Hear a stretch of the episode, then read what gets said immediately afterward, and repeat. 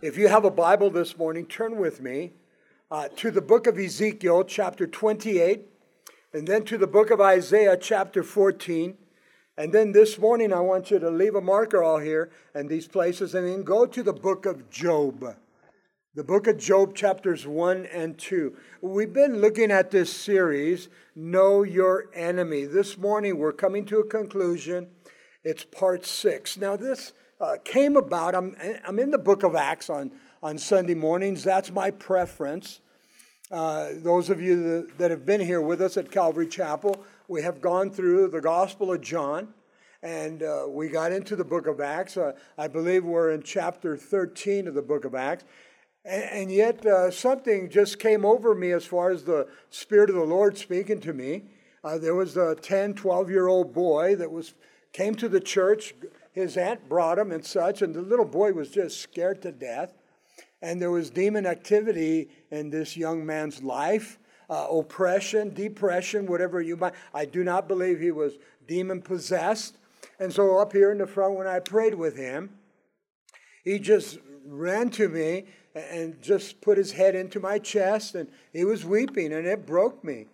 And I said, Lord, this, this young boy, the enemy's after him. All the mom and the family, they're doing certain things. And we invite the demons, we invite the enemy. When there's an open door, they will be there. And so I prayed for this boy, and then uh, he went uh, back home to Carlsbad, and I hear reports that he's doing a whole lot better, and we continue to pray for him. Then we have a, a gentleman in our fellowship uh, that his neighbor was being harassed by demons. And here's a couple that's living together, 18 years or so, and, they don't know what to do. One night, all of a sudden, uh, in the middle of the night, the, the, the woman is in the bed and she hears uh, crying and she hears moaning. And she realizes that he's not in bed and somebody's in the hallway and it's him. And when she comes out, he's up in there. This is in Las Cruces and he's up off the ground about three feet, and this big figure, black figure, whatever it was, just had him by the throat, choking him. And the best that this girl could do is finally, she was so scared, and she just screamed, Let go! And the demon just took off, dropped the man, went out the door, doors locked. When she went, it was wide open. This is real. These are things that are happening. Then I received a call from a good friend of mine in the East Coast, and there's a young boy, six years old. The demons are speaking to him. There's channeling. He's saying things, doing things that, that a young boy doesn't do. He doesn't even know, and the mom doesn't know. This is real. Somebody opened the door.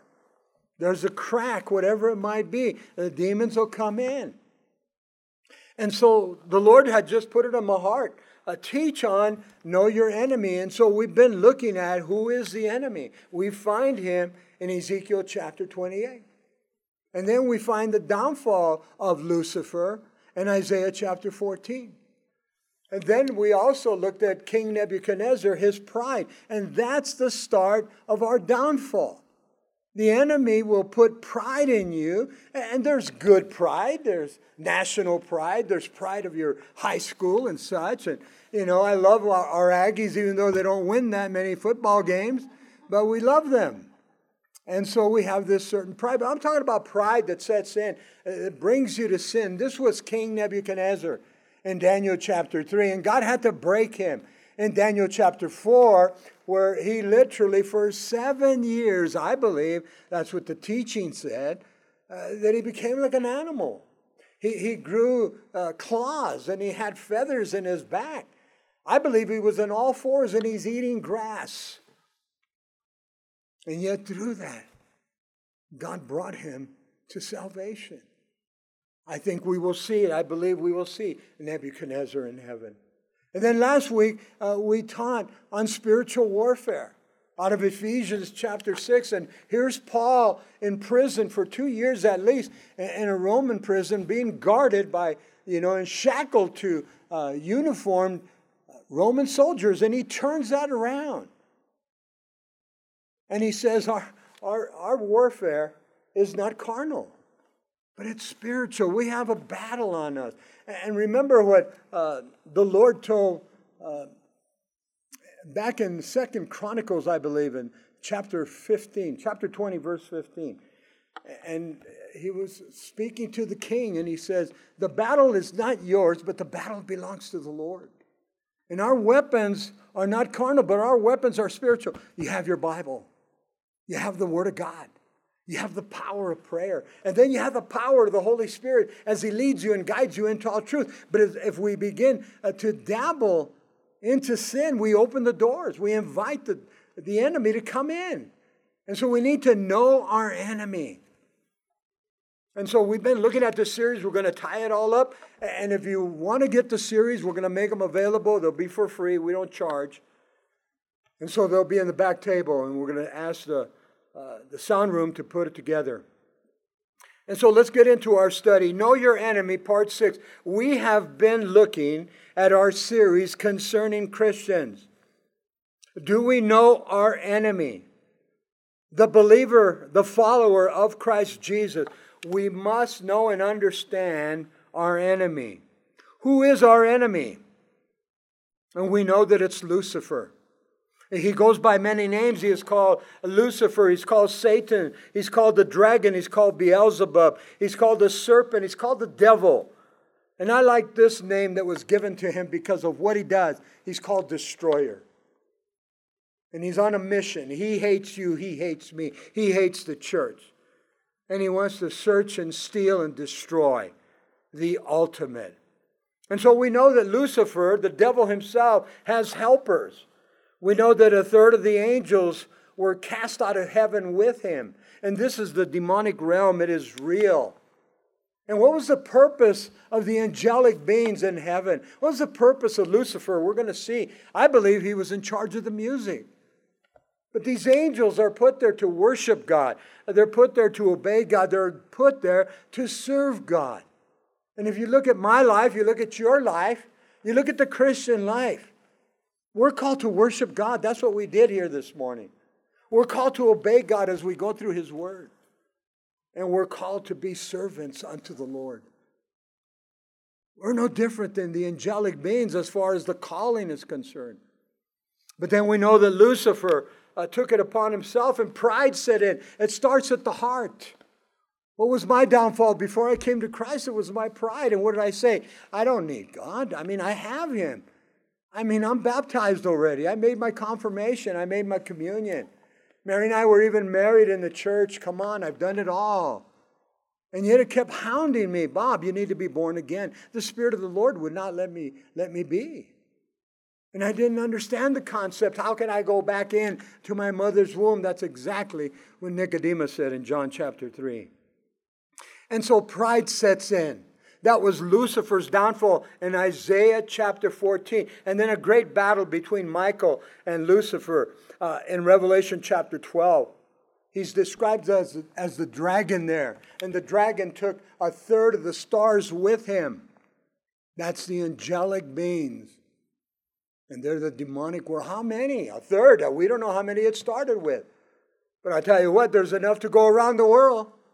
There's enough to make people go in and shoot other people. There's enough to, to do the carnage of beheading. This is all demonic. Don't tell me it's part of their culture as far as their religion. That's what they believe. It's demonic. God is about love, He's not about hate. God is about love, He's not about killing. And yet, God is uh, righteous and, and just. He will judge if we don't come to Christ.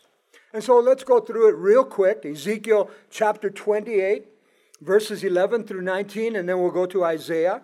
He begins in verse 11 Moreover, the word of the Lord came to me, saying, This is Ezekiel as he's penning, Son of man, take up a lamentation for the king of Tyre, and say to him, Thus saith the Lord God, You are the seal of perfection. And then it says, full of wisdom and perfect in beauty. Why are we, if this is Satan, why are we to lament? Why are we to cry out? Why are we to pray for him? We pray because it was God's creation. I don't pray for him now, but he was saying right here pray because he's a fallen angel. When Jesus looked over Jerusalem in, in the, the Gospel of Matthew. He knew that Jerusalem was going to be in trouble. And he wept over Jerusalem. He cried over Jerusalem. Oh, Jerusalem, Jerusalem, you who desire to, to, to punish and, and to kill the prophets. I wanted so much to gather you as a, as a mother chicken gathers her hens and to love you. And in 70 AD, Jerusalem was leveled. Jesus knew it was coming. And so, listen to the description of Lucifer. I believe that's who they're speaking about. Seal of perfection, full of wisdom. Look at verse 13. You were in Eden, the garden of God. Every precious stone was your covering. And notice the beauty and description of stones. You were the, the, the sardius, the topaz, the diamond, the beryl, the onyx, the jasper, the sapphire, the turquoise, and the emerald with gold. And then it speaks of his ministry, the workmanship of your timbrels or your cymbals, the workmanship of your pipes or your flutes was prepared for you on the day that you were created. That's his purpose of the worship ministry. Think about that. Notice the anointing on him. In verse 14, you were the anointed cherub uh, who covers his wings. It speaks of the angel that he was. It still is. I establish you, uh, you, and he says, you were on the holy mountain of God. He had access to the throne of God. You walk back and forth in the midst of the fiery stones. We gave a reference, if you want it, in the book of Exodus 24, uh, verse 10. He had access to heaven.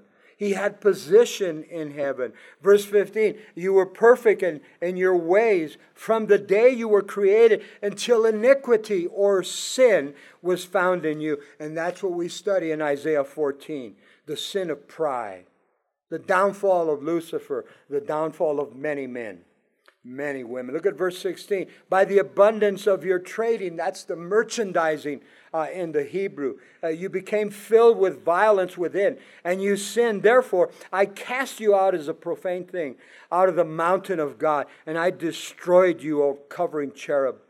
He says, from the midst of the fiery stones, Lucifer was cast out of the abode of God. Again, Revelation chapter 12, Isaiah chapter 14. Here's where pride starts. Listen to verse 17. Your heart was lifted up because of your beauty. You corrupted your wisdom for the sake of your splendor. I cast you to the ground. I laid you before kings that they might gaze upon you. It was his beauty, it was his position, it was his heart. And it took the better of him. And God had to kick him out. He had free will to choose, just as we have free will to choose. Look at verse 18 and 19. Uh, you defiled your sanctuaries by the multitude of your iniquities, the many sins, the merchandising. Uh, what does pride bring you to? The place uh, of merchandising, lying, cheating, you know, murder, rape, stealing, gossip. I mean, fill it in. How many people uh, kill somebody and then they wake up and they say, what, what did I do? Somebody in a DWI wipes out a family or wipes out a little girl, a little boy. I've seen it. I've gone to visit these guys. In the morning, they don't know what I didn't know. I didn't know I hit somebody. I thought I hit a deer. I, I thought I hit a dog, whatever it might be. No, it was a human being. And you took their life. All because you said, I can handle it. And that's what the enemy does. And he just fills you with this. Notice by uh, the iniquity of your trading, therefore, I brought fire from your midst and devoured you, and I turned you to ashes unto the earth in the sight of all uh, who saw you. Lucifer's merchandising eventually will complete the judgment on him. He was defeated 2,000 years ago at Calvary. I like what one old pastor says he just doesn't know it. But one day he will be cast into the lake of fire in the book of Revelation, chapter 20. Verse 19 All who knew you among the peoples are astonished at you. You have become a horror and shall be no more forever. Once we recognize the enemy, he's nothing but a big fat zero. He's nothing. He's just that little guy in the, red pajamas. You know what I mean? And that's the, the culture everybody thinks. Listen, he's real, he's alive, and he's well. But he's doomed. And if he knows that his time is running short, how much more is he going to try to paralyze people's lives?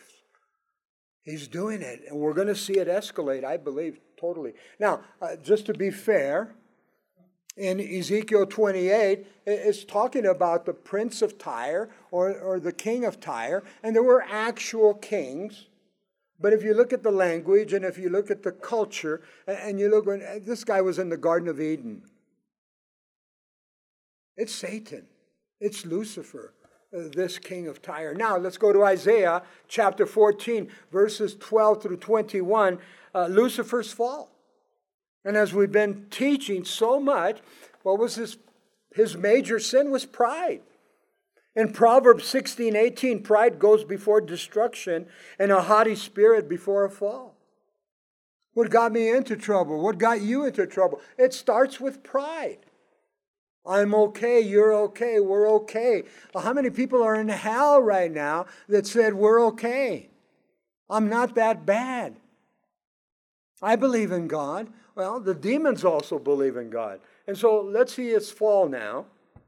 The famous five I wills of Lucifer in Isaiah 14, verse 12, we begin. How are you fallen from heaven, O Lucifer, a son of the morning? How are you cut down to the ground, you who weaken the nations?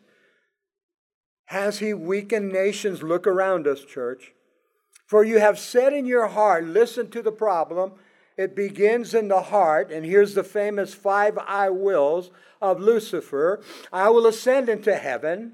I will exalt my throne above the stars of God, that he was better than all the other angels. I will also sit in the mount of the congregation of the farthest side of the north. Barnes' uh, notes tells us that farthest north is Zion. And then you look next to Zion is Calvary. And so that's what he wanted. Notice, I will, verse 14, I will ascend above the heights of the clouds. And, and lastly, I will be like the Most High. Isn't that the call and the teaching of most cults? You can reach Godhood, you can reach God's state. Be careful with that. We're here to worship uh, and to obey and to serve the Lord. And so Lucifer, after that, was kicked out. Let's keep reading. Verse 15 Yet you shall be brought down to Sheol, Uh, to hell, to Hades, to the lowest depths of the pit. Those who see you will gaze at you, consider you, saying, Is this the man who made the earth to tremble? Is this the man who shook kingdoms? And again, he was nothing. We're finally going to see him in the day of judgment, and we'll say, He's the one that caused all the problems. And yet, look what he's done so much. Notice he goes on his testimony. Who, he says in verse 17, who made the world as a wilderness and destroyed its cities, who did not open the house of his prisoners. Jesus came to set the captives free. Lucifer came, comes to bind the enemy. He comes to bind men, he comes to bind women. Doesn't come to set you free. Look at all the celebrities that have been bound. Look at all the musicians that have been bound. Then he gives them for a season. They become millionaires. They have the facelifts, they have the, the body changes. Look at Bruce Jenner today. What is he doing? What happened to Michael Jackson? What happened to Elvis Presley? The list goes on. Kids today still uh, they still acknowledge and, and they love Kurt Cobain. He killed himself. Drugs. The enemy just pushes until he pulls the plug. That's exactly what he does. And so one day we will see that he is nothing. Notice Verse 18 All the kings of the nation, all of them sleep in glory, every one in his own house. He's speaking about death. Watch this now. But you are cast out of your grave like an abominable branch, like the garment of those who are slain, uh, thrust through with a sword. Who go down to the stones of the pit like a corpse trodden underfoot. He's giving a vivid description of burial But listen to this in verse 20 You will not be joined with them in burial because you have destroyed your land and slain your people. He has family. The brood of evildoers shall be uh, never be named. Satan will not join the dead. Satan will be cast into the lake of fire. Prepare, verse 21 prepare slaughter for his children. His children, his offspring? because of the iniquity of their fathers, lest they rise up and possess the land and fill the face of the world with cities. Lucifer's offsprings, those that follow him, and there's many. And again, I was told, Bob, you're either serving God or you're serving uh, Satan, and I, I just couldn't handle it. I says, I've never had anything to, to do with Satan, with Lucifer, with the devil himself. I know he's out there. But yet, if I'm not serving God, I'm serving the enemy. And so now I want to bring it to a conclusion. The book of Job is very, very exciting. It's a poetical book. And poetry is a lot different than what we understand our poetry. We like our poetry to, to run smooth, we like our poetry to rhyme. And we have a reason and we follow it through. But in Hebrew culture, it's totally different. I want to give you some background because I love doing that. And so, Job is Arabic, the name, and it means persecuted. That's what I'm told in my, in my book studies, and it makes sense because this man's going to be persecuted. The book was written in the time uh, before the great Exodus. Uh, sometime during the time of Genesis, we don't know who the writer uh, was. Most agree it was not Job, but an Israelite who knew the trials and the pains of Job, so it's possibly one of his friends. Hebrew poetry, and this is what we're going to see here uh, the book of Job, the book of Proverbs, the book of Ecclesiastes, and the Song of Solomon are all considered poetical books. But Hebrew poetry does not rhyme. It does not have rhythm, one of my commentaries said, but it has parallel thoughts. And you're going to see that in chapter 1, he's going to say almost the same things in chapter 2 in the introduction. So the, the repetition, if you may. But let me give you Job's background. Job was living in the midst of great prosperity. He was suddenly overwhelmed by a series of great trials that fell upon him. Amid all of his sufferings, listen, he maintained his integrity. You need to understand that. In the midst of all his suffering, he maintained his integrity. How many times people say, if God does that, I don't want to serve him anymore? If God took my wife, I don't want to serve him anymore. If God took my child, I, have heard it, church.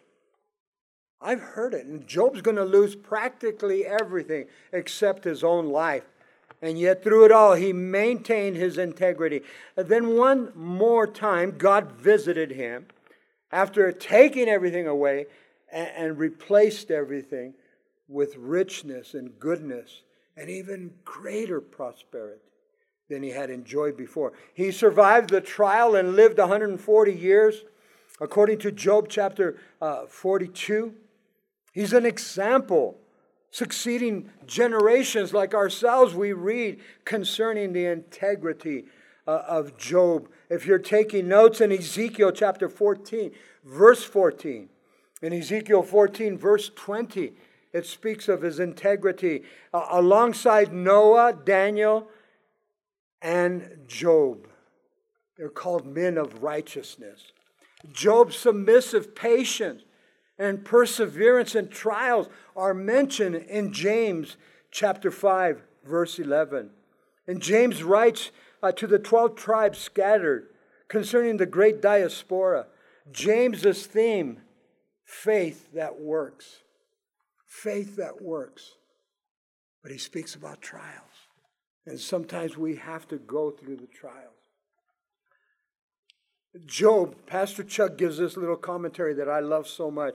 Job was reduced to the bare essence of his existence Everything important was stripped away from Job. Job lost his possessions. Job lost his family. Job lost his friends. And then Job loses his health. Pastor Chuck says, when you have lost everything, the day to day worries lose their meaning. When everything is stripped away from you, what are the things that are expressed? He's asking a question. What are the cries? He's asking a question. So then Job becomes a godly example to us as we listen to his cries. Pastor Chuck can write that from experience. I remember when I heard the story that uh, he was scheduled to pick up his dad and his brother at the airport. His dad was flying in. He was an avid pilot, he had his own Cessna. And he was scheduled to pick him up at 5 o'clock in the afternoon. And Chuck gets there and no plane. 5.30, quarter to 6, Chuck senses something's wrong. And he goes and inquires. And they said, we lost him. We don't know where it's at uh, on the radar. And no sooner than later, they, they found out that the plane had gone down. And so Chuck understands. Here's Chuck with a big ministry. Here's Chuck with a big group of people. And yet his dad is taken. His brother is taken. It would have been easy for him to get mad, to get angry. And this was Job. This was the heart of Job, and Job did not fight anybody. Now, let me read to you what James writes real quick. James chapter 1, verses 2 through 8.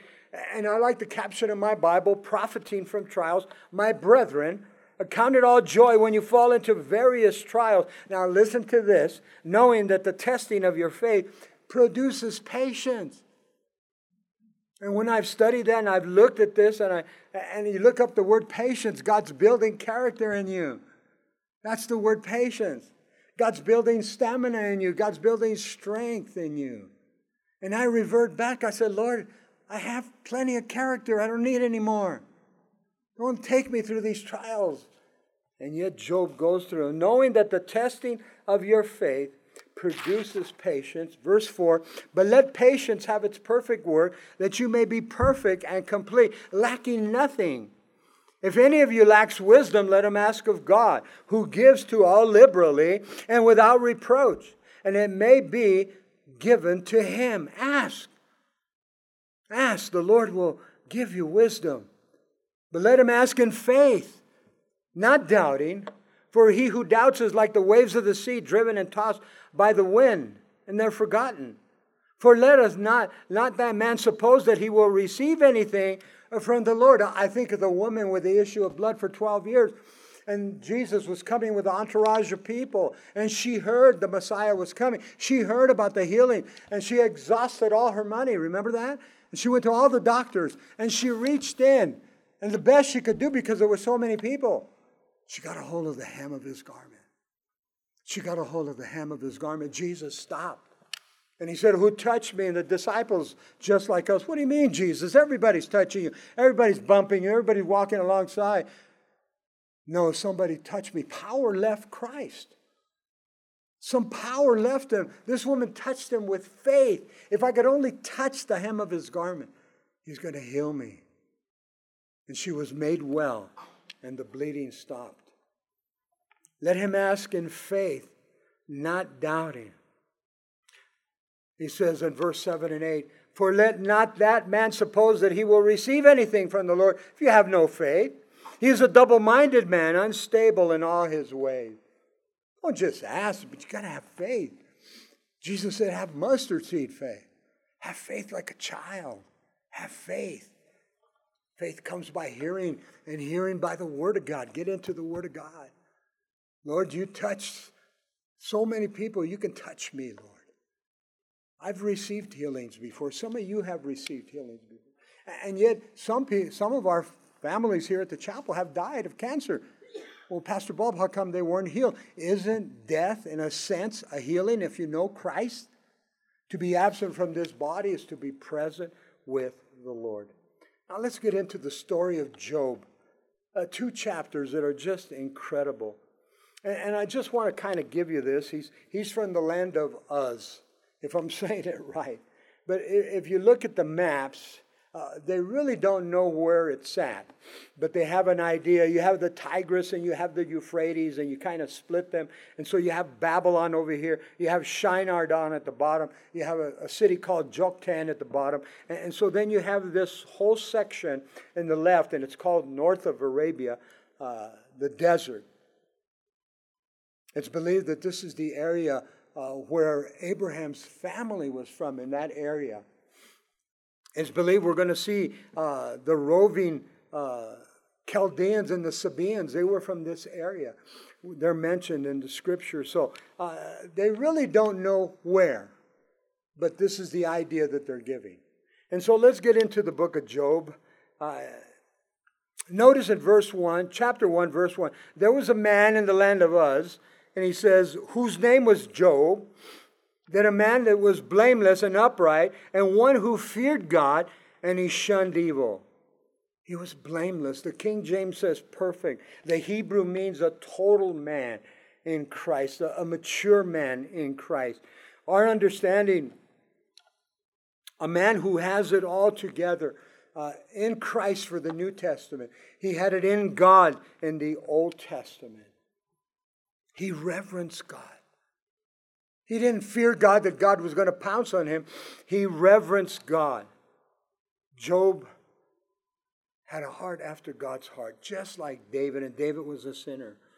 He shunned from evil. He turned away from evil. I'm reminded of Genesis chapter 39. Uh, Joseph, and he was in Potter's house, and, and Potiphar's wife, uh, she kept eyeing this young boy. And she finally sent all the servants away and she says, He's mine. She grabbed a hold of his garment. She said, Lie with me. And the Bible says Joseph ran from sin naked.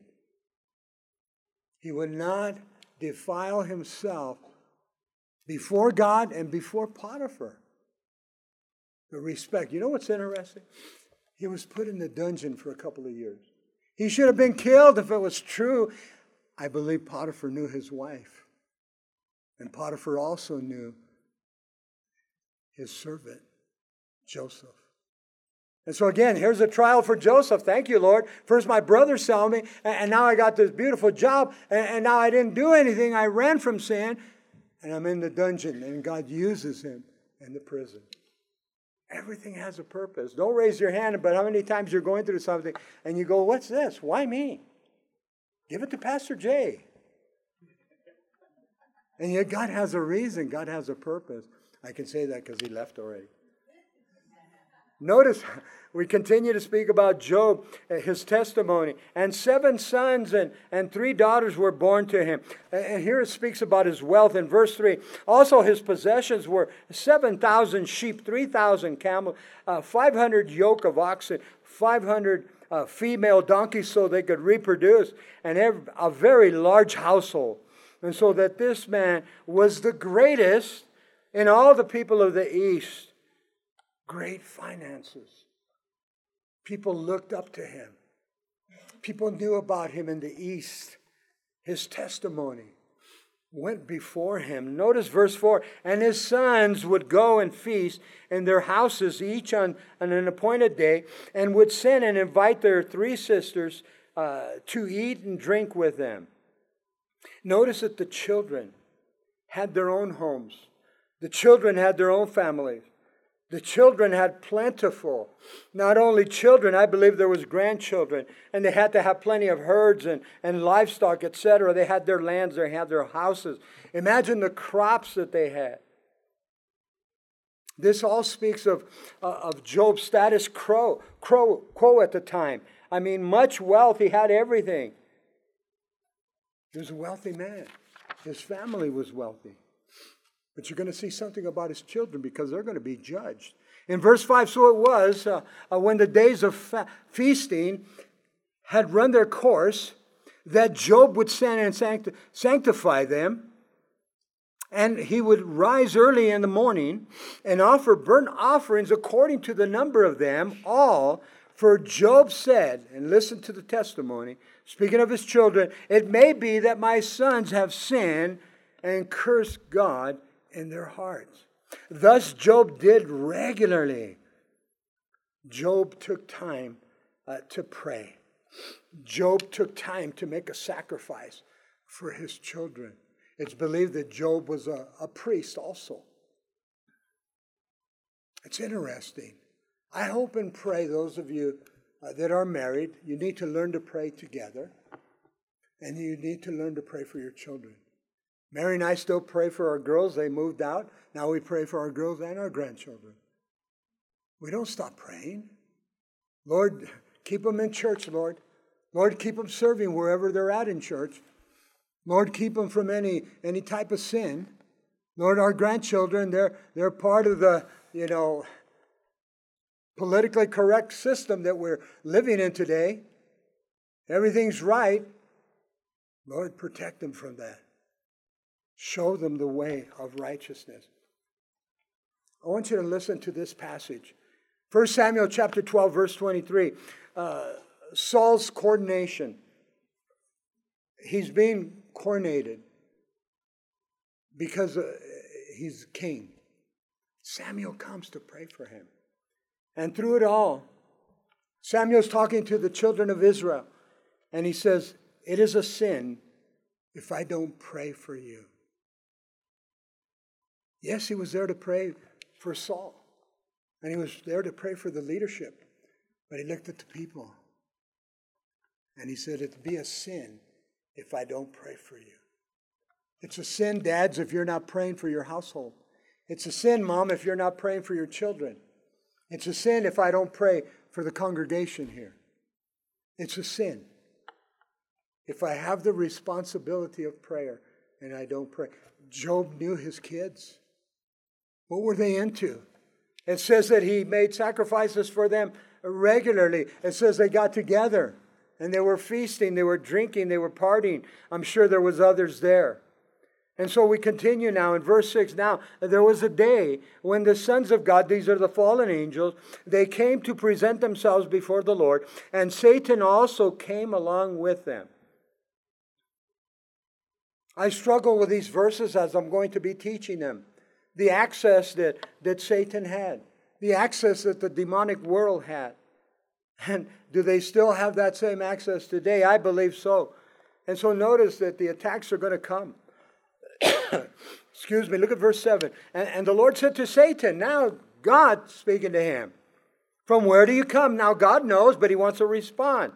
So Satan answered uh, the Lord, and he said, From going to and fro on the earth and from walking back and forth, excuse me, in the midst of that. That's the whole purpose of Lucifer. He's on a mission to search and destroy. He's constantly at prey. And as we've shared many times, he does not play fair. Remember when we were kids, whatever game, hey, that was out of bounds. Try that with the enemy. There's no out of bounds.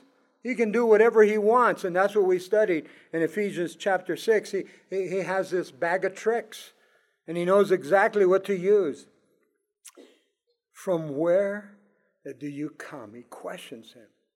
And then in verse 8, and then there's another passage that I just have a hard time with, yet it's scriptural, and I will teach it. And then the Lord said to Satan, Have you considered my servant Job? Change it. Put your name. Have you considered my servant Bob? Oh, Lord, please don't go there. And you would say the same. Have you considered my servant Job, that there is none like him on all the earth, a blameless and upright man, one who fears God, and he shuns from evil, brings it back as testimony? Why did God say this? Because God knew his servant Job. This is perfectly clear in my mind and my heart, yet I still ask why. And yet I'm reminded in 1 Corinthians chapter 10, verse 13 with the trial, with the testing, God always makes a way of escape. He will not give us any more than we can handle. How many of you have thrown up your hands in the midst of your trial? Lord, I can't handle it anymore. And yet, God knows our hearts. God knows your heart.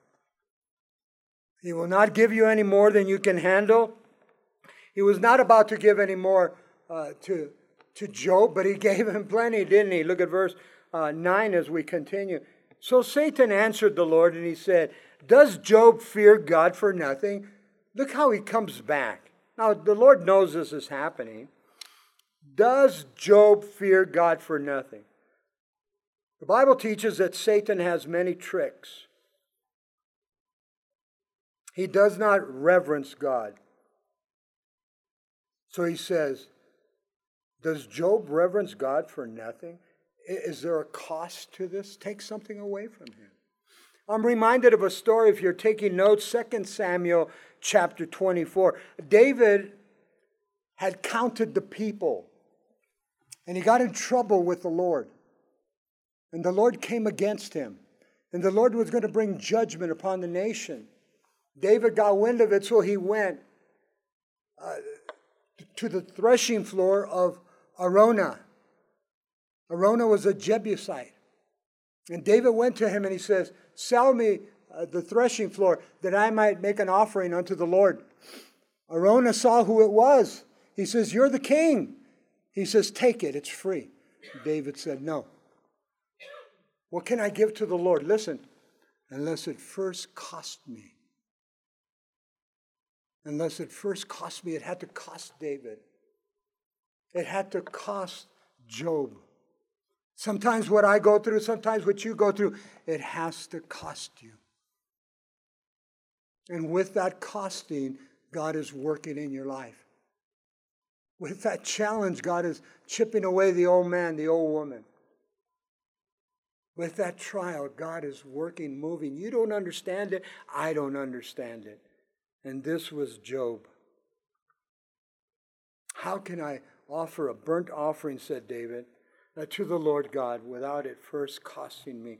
And so Satan knows that. Listen to verse 10.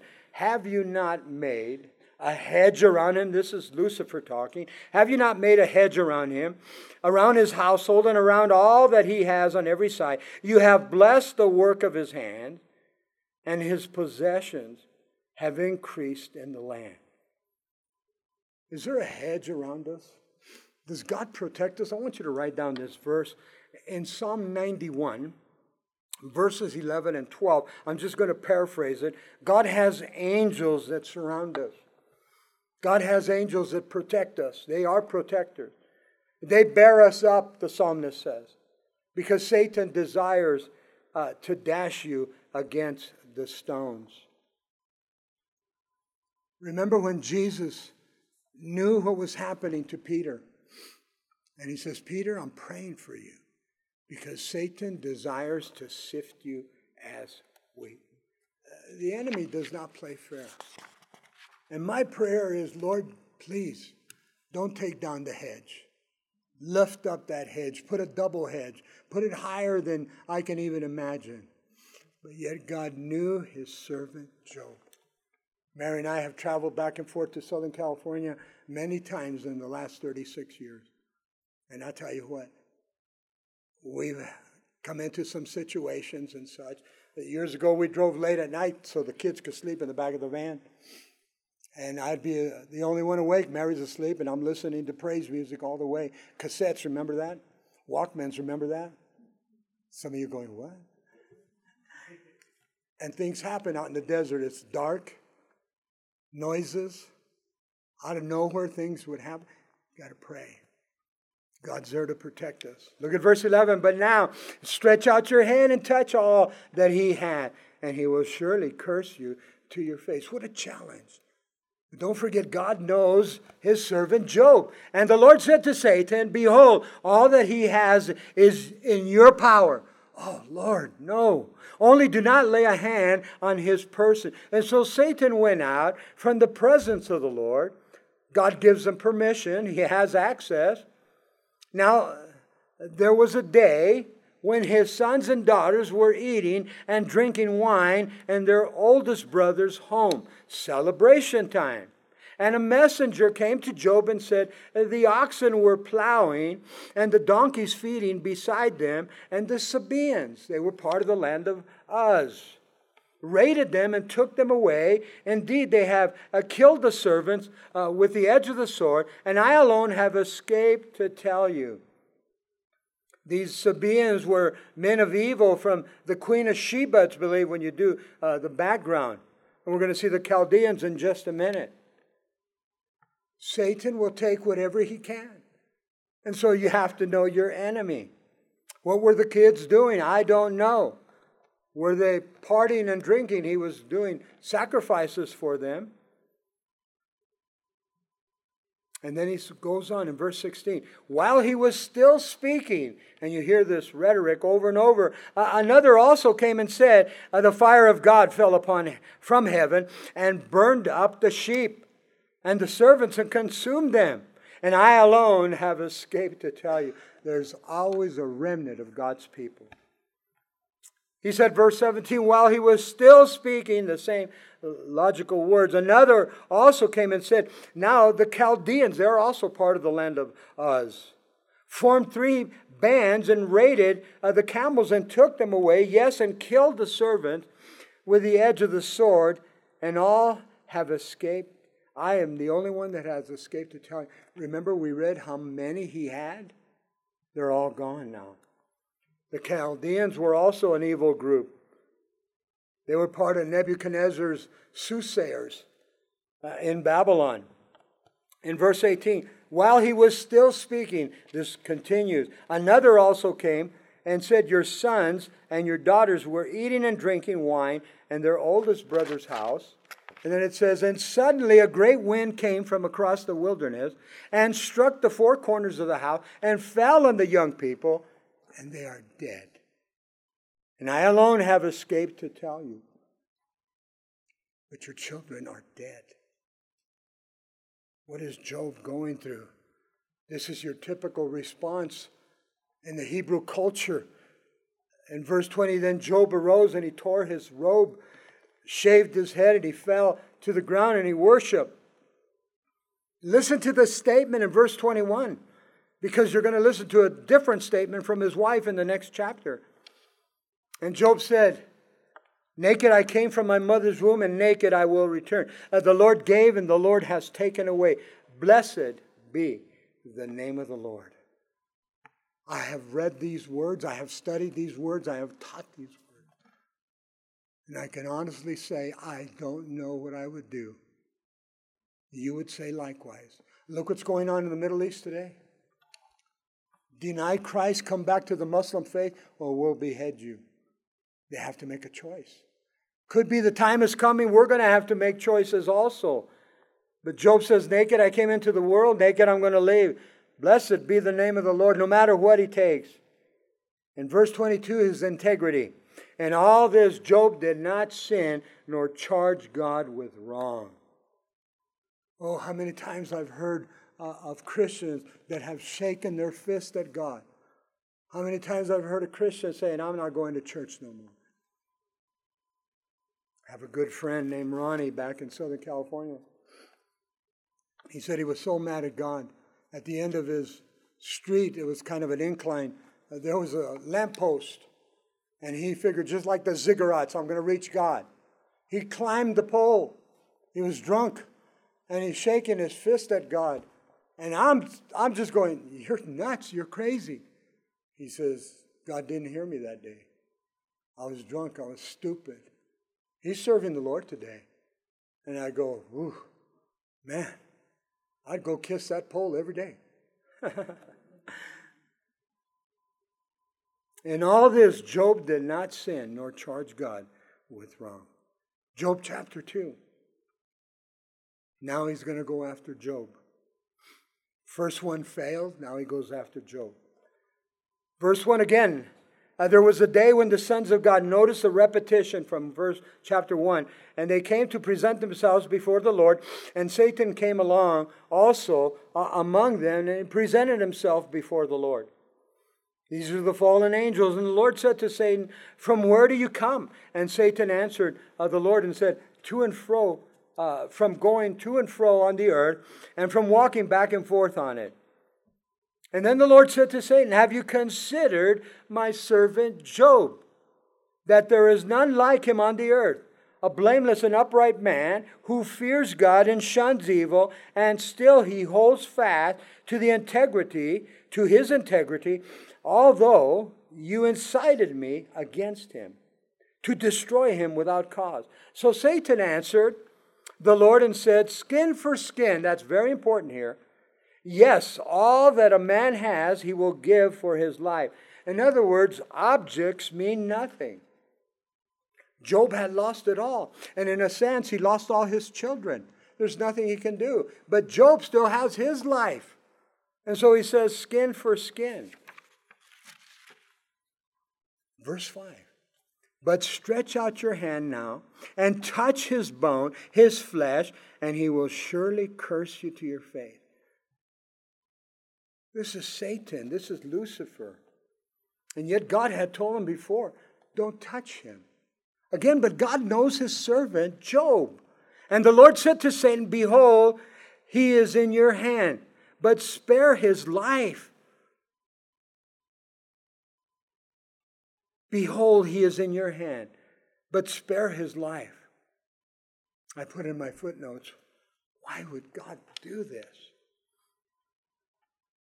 Because he knew his servant, Job. Why do you go through the things that you go through? Because God knows you. Why do you see some other Christians going through more than you're going through? Because God knows them, God knows you. Or why are you going through so much and they're not going through so much?